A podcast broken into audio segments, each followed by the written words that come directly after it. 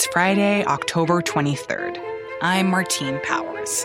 This is an election update from Post Reports.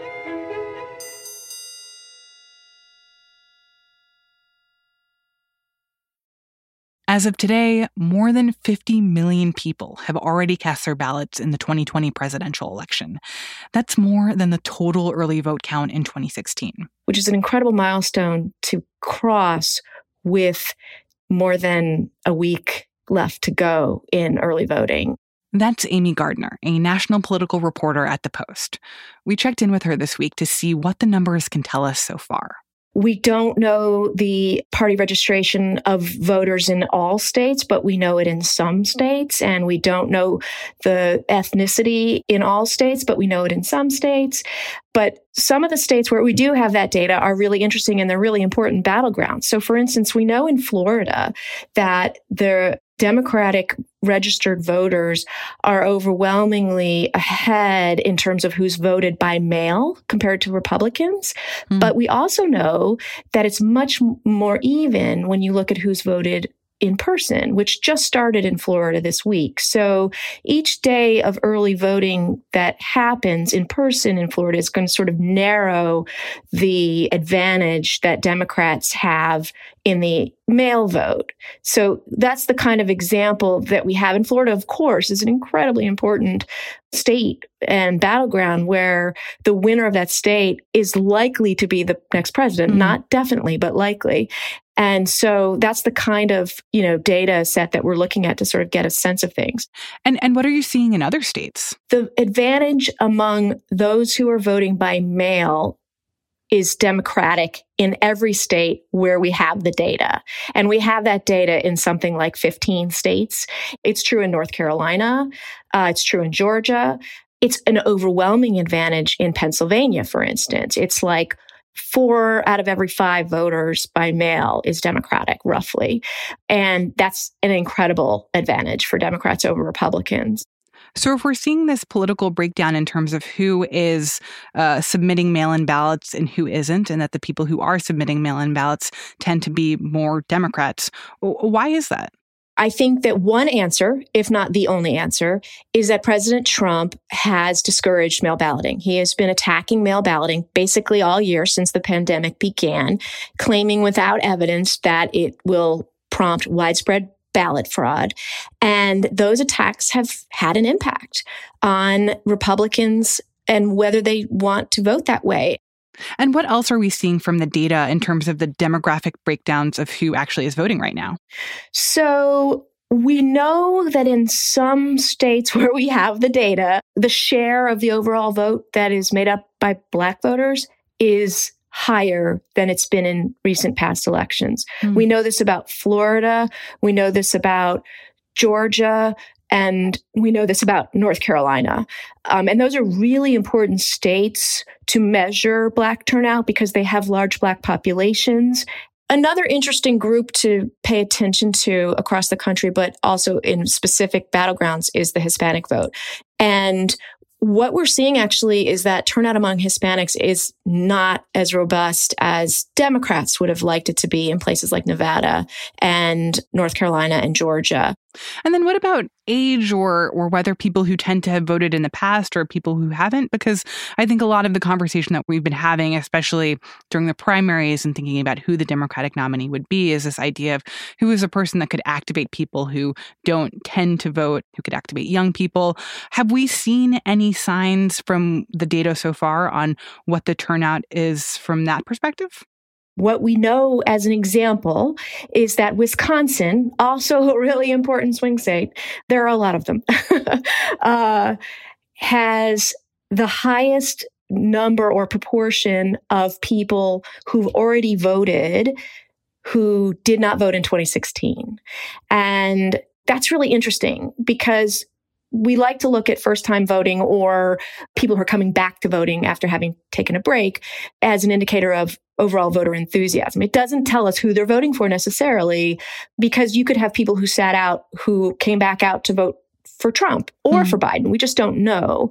But you can take a look at that data and and look at trends especially if you look at those returning voters to see how old they are or other demographic indicators. And so what's really interesting in the case of Wisconsin is that of the voters who did not vote in 2016 who've already cast ballots this year the largest share is occupied by people who are older who are over 60. Really? And the share that's 18 to 29 year olds is not the largest share. It's not young people who are accounting for this sort of first time or returning voter trend. It's older people. Hmm. So, so basically, like older people who have been sitting it out for a while, but for some reason this year are like, oh, I really, I really want to make sure that I'm voting this year. Yeah, and I want to be really careful that we don't know who it is. And one of the things that I don't know and don't have yet and hope to get is a breakdown by jurisdiction. So let's say that a huge amount of those people returning are from Milwaukee. Then we're going to know that it's going to be a very large population of black voters because Milwaukee is, has a very large black population and was thought to have contributed to Hillary Clinton's loss of Wisconsin in 2016 because there was a lack of enthusiasm for her among black men in particular in Milwaukee. So if a lot of these returning uh, voters are from Milwaukee, then that's going to tell us that there's a good chance that these are voters for Biden. Similarly, we know that older Americans from polling data are turning away from Trump, at least to some degree, because of his handling of the coronavirus. Mm. They're really mad that they don't get to see their grandchildren. They're really concerned about their own health, the health of their loved ones. And so the polling suggests that he's not winning the older vote nearly by the margins that he did in 2016 and may not be winning it at all. So that's another reason to wonder if these numbers out of Wisconsin reflect support for Joe Biden. But I, but I also wonder if uh, these numbers that we're seeing, both in terms of the return so far of mail-in ballots and also the number of people who have been in line for early voting, if that kind of distorts the picture of what turnout might end up being overall, just because it does seem like either because of enthusiasm for voting in this election and saying, I'm going to be there on day one of early voting, or because of concerns around coronavirus, that people are just doing all of it early and that we're actually not going to see that many people coming out on November 3rd itself to vote it's it's the money question really in all of this. And uh, it's also a question that involves algebra i like to say which scares the heck out of me because at some point we have to figure out how many people have voted early and whether it's more than just what the republicans like to call cannibalization of the mm-hmm. election day vote. People choosing to vote early because of that enthusiasm that i described or because they wanted to vote by mail out of fear of coronavirus infection. And with all of this data showing that it's mostly Democrats who are voting early, uh, we are hearing this defense from Republicans that, look, we're going to make it up on election day. We're not concerned. And that may be true, which is one reason why in all of our reporting, we're being very, very careful not to say this means Joe Biden's going to win because we don't know that. There could come a time when we cross a threshold where turnout is so high in a particular state and it's known that that volume of voters is so favoring Joe Biden that it's not possible for Donald Trump to catch up on election day. Mm. Uh, political strategists in North Carolina, for instance, told me that if they get to 80% of the total turnout of 2016 before election day in North Carolina in the early and mail vote, it's not possible for the president to catch up on election day in North Carolina. He's not saying that we will get to 80%, but that's his threshold. He did the algebra. So the fact that we're seeing so much of this of this voting happen early, does that make it more hopeful that we're going to have results early after election day either on election night or you know a day or two after that we're not going to be in this situation of counting ballots for weeks and weeks after the election it depends upon the state the volume of mail in states that are not accustomed to counting mailed ballots is going to take longer to count. That's especially true in places that don't allow local officials to start processing ballots until election day. And there are two states that are really important that don't allow that. Wisconsin and Pennsylvania. And you can look at Pennsylvania's primary in June. It took them two weeks to finish the count of the mail ballot. And they have done a lot of things to fix that and prove that. And they've bought like these machines that open envelopes and these high capacity scanners. But still, it's pretty much impossible for Pennsylvania to finish counting its ballots by election night. The other thing is that a lot of states allow ballots to come in for several days after the election day, as long as they're postmarked by election day. So obviously those ballots won't be counted. That matters only if the number of outstanding ballots is a difference making number of ballots, right? So if we have a landslide on election night, it won't matter that Pennsylvania is not counted. And it won't matter that there are still 50,000 ballots that are still out in Michigan or whatever. Um, if the result that is reported on election night is definitive and insurmountable, none of that will matter. But we, we can't guarantee that. I mean, we have close elections in this country and we have states that are the ones that are going to decide it this year that have close elections year after year. And so the chance that a state is the deciding state and doesn't finish the count on election night is real. I also wonder what is this like for election officials who were already scrambling to put in place new rules and procedures and check-in processes to to keep in mind the risks of the pandemic, but who are also now dealing with crowds of people or, or uh, numbers of mail-in ballots that they have not experienced before, or at least in recent years. So, my experience talking to election officials at the state and local level in dozens of states over the last several months as they've prepared for this most unusual and actually unprecedented election is uniformly excitement about the prospect of making it work. And the turnout numbers so far are evidence that it's working in their view. And that doesn't mean that they're partisans who are glad that Democrats are currently in the advan- you know, have the advantage. It means that their goal as, you know, administrators of the institution of voting and the institution of administering elections is that people can vote. People who are eligible can vote. That's their goal.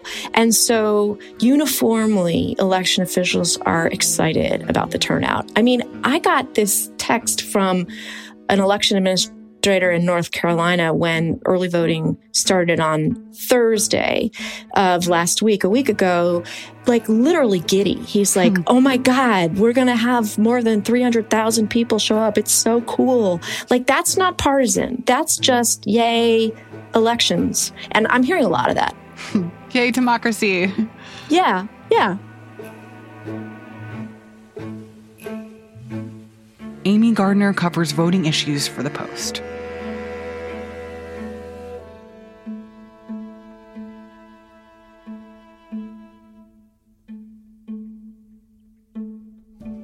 One of the places where election officials are really excited is in Travis County, Texas, where there's been a significant increase in turnout so far. And let me give you a rough idea of how many more people we're talking about.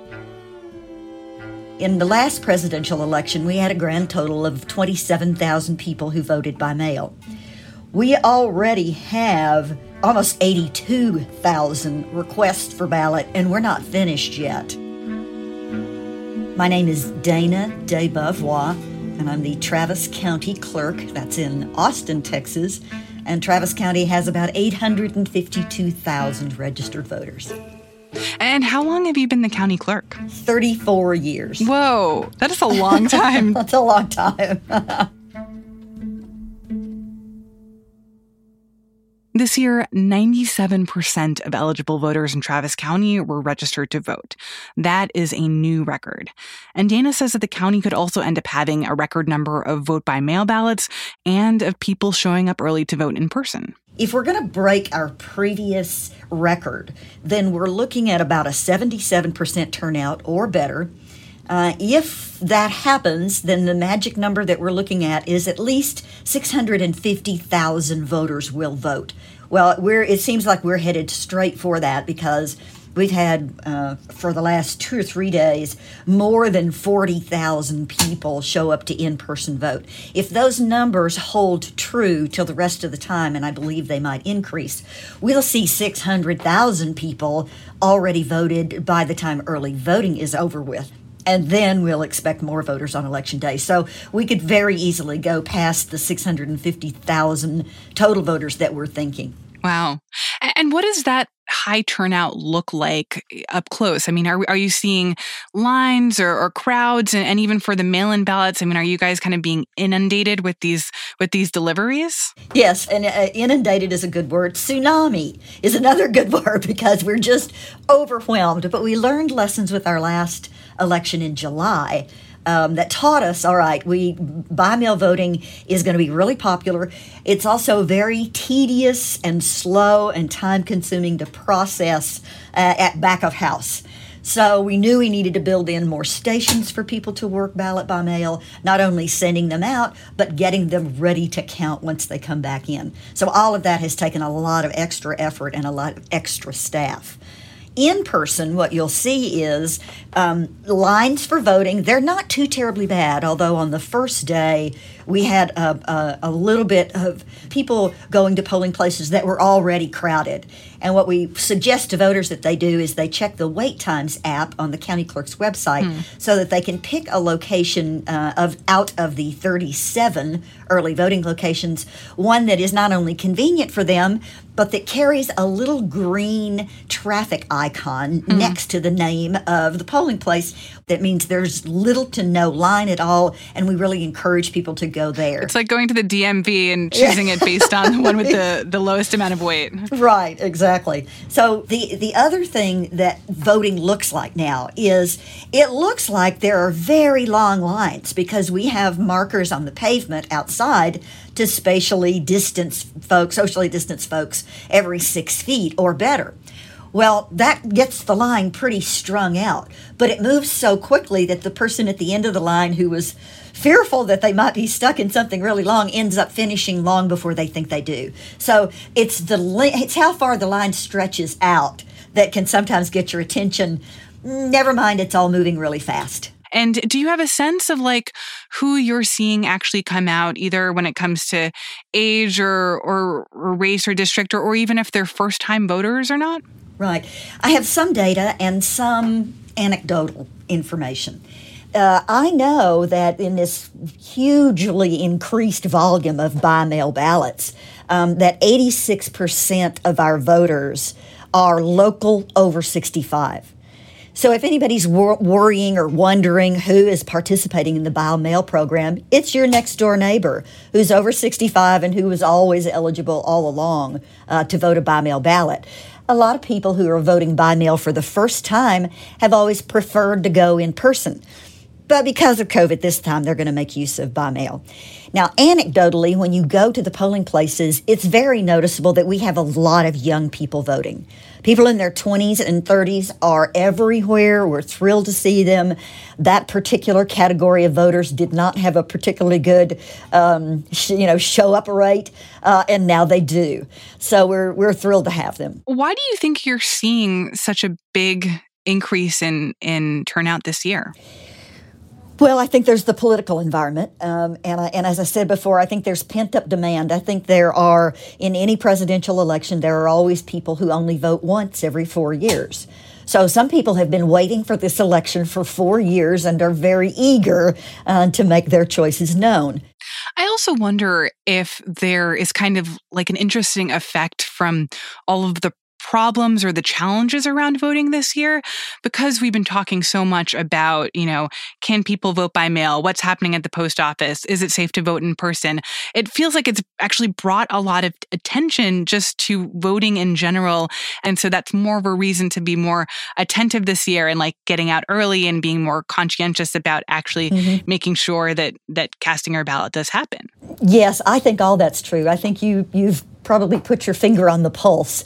Um, there's a there's a snowballing effect that all of these stories have about the obstacles for voters. And this time, instead of voters shying away from the polls because they think there's going to be trouble, that's not the response we're seeing. What we're seeing is sort of an "oh no, you don't." Um, this is my democracy and my vote, and I'm going to be there. I also wanted to ask about some of the outside forces in this election. You know, we've seen litigation all over the country that has really, in some cases, created last minute changes in how voting can happen, what the rules are. Um, and that has happened in Texas. Can you talk a little about what are some of the ways in which those kinds of battles over the election rules have affected you? Mm-hmm.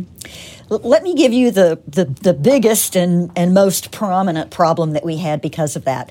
July 27th, Governor Abbott of Texas had handed out a COVID order that said we were going to allow hand delivery of by mail ballots at multiple locations uh, throughout the counties in the state. So, Harris County, Travis County, a couple of other counties, we planned to have in Travis County four drive through locations to make hand delivery. On the first day, October 1st, of the first time we were going to use hand delivery, in the middle of the day, about 2 p.m., the governor abruptly canceled all the additional locations for hand delivery. Wow. Uh, you know, clearly voter suppression. I don't think there's anybody who's fooled by, you know, calling it anything else. Uh, that created a great deal of confusion among voters because, of course, these places had been advertised ever since July 27th. So we had to suddenly regroup. We had planned for 11 drive through lanes in our downtown area and then one lane at the county clerk's office. Well, so the governor's edict kicked me out of the drive throughs that were downtown. So all three of those were closed. Huh. And we turned the one lane that was up here at, at our office into 16 bays uh, for voters to pull their car into. The time period to hand deliver your ballot per car is a procedure that takes two minutes. So we're seeing voters come in really fast, uh, hand deliver their voted by mail ballot, and go right on. And they know they're they're now feeling safe and comfortable because their ballot is in the ballot box. I've been sued three other times too, which have delayed the election in Travis County. Wait, was this all during this election cycle? This election cycle, this cycle. And then there was a question about okay, well, if you get sick with COVID, do you really have to have a doctor's notice in order to qualify for a hospital ballot? Mm-hmm. So that was litigated. Um, two of the three things, and then the, the, the confusion with the hand delivery have run us behind schedule. This year, we barely made our 45 day deadline to get by mail ballots mailed out to military and overseas voters because of all the delays from the litigation. Hmm. Wow. What are you thinking about the challenges of counting all those ballots? And do you foresee a world in which that is all done by the end of the night on November 3rd? Or are you preparing for a world where that looks a lot lengthier and more complicated? We've made special arrangements so that if we end up with 100,000 by mail ballots in house, uh, say first thing election morning, we will start tallying those ballots uh, at 7 a.m. on election morning as soon as the polls open. And we'll barely finish um, by the time I can first release results uh, right after 7 p.m. on election night. Hmm. If I can get all of that done, then what will remain is what we bring in election night. And that may certainly run us midnight or perhaps a little later in getting the regular polling places counted. But it puts us in a completely different position because it means that most of what we had in stock got counted on election night. And I think that's really important for people. So I, I, I know it sounds like it's a lot, but we're planning for it so that we can try our best to meet our goals. Dana DeBeauvoir is the county clerk in Travis County, Texas. Even after our interview, the legal battle over ballot submission in Texas has continued. On Thursday afternoon, the Texas Supreme Court rejected a request by Republicans to halt drive through voting in Harris County around Houston. After the court's decision, the county clerk there tweeted, Once again, the law is on our side. The court's decision to uphold the legality of drive through voting as a safe and convenient way to vote underscores that this November, democracy is on the ballot.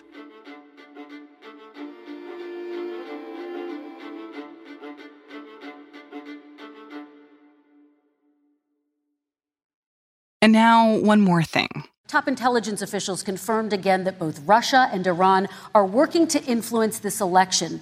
During Thursday's debate, President Trump and Vice President Biden were asked about foreign interference in the election. And Iran sent intimidating messages to Florida voters. This question goes to you, Mr. Vice President. What would you do to put an end to this threat? You have two minutes uninterrupted. I made it clear that any country, no matter who it is, that interferes in American elections will pay a price. They will. It started on Tuesday Craig Timberg is a national technology reporter, and he was following the story when it all began. Voters in Florida and some other swing states got these emails that said, We know who you are, we have your address and your phone number, and if you don't change your registration to Republican and vote for Donald Trump, we're going to come get you. And they were supposedly from this group called the Proud Boys that have a history of some violence. So it had a kind of surface plausibility about it. But shortly after chasing the story, Craig found out that the emails actually weren't from the Proud Boys. I mean, they're definitely not from the Proud Boys. And that was happily evident pretty quickly. You know, the Proud Boys had a server that was compromised. And so the real mystery was like, if the Proud Boys didn't do it, who did it? And the Proud Boys immediately denied it as well. But all of the technical evidence suggested it wasn't really them. And so we spent about 24 hours looking at emails, working with researchers, trying to figure it out. And then Wednesday night, the U.S. government announced that it was Iran that was behind this, this operation. Good evening. The President has instructed the intelligence and law enforcement communities to ensure that the 2020 elections are the safest and most secure in our nation's history. The Director of National Intelligence, John Ratcliffe, and the FBI Director for Christopher Wray, they announced that both Russia and Iran had obtained some voter data. Two foreign actors, Iran and Russia, have taken specific actions to influence public opinion relating to our elections.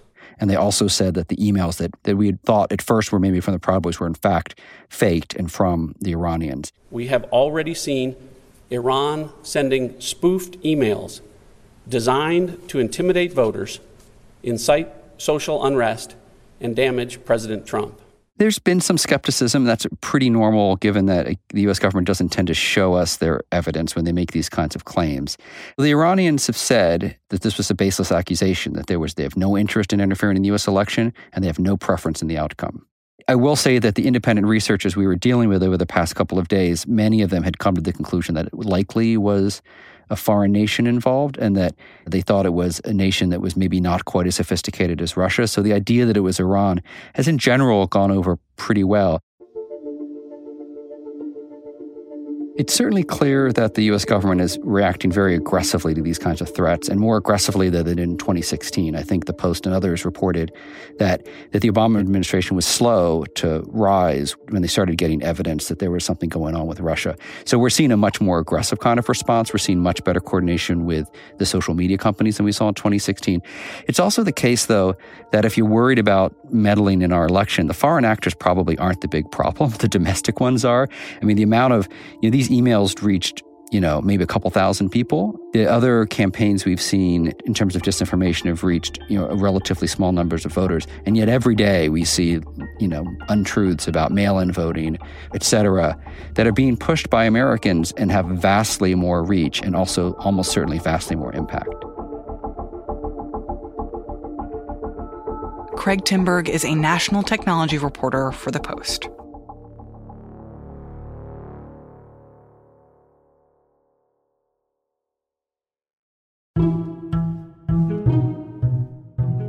That's it for this segment of Post Reports.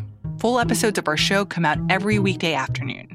You can subscribe at postreports.com or wherever you get your podcasts. I'm Martine Powers. Thanks for listening.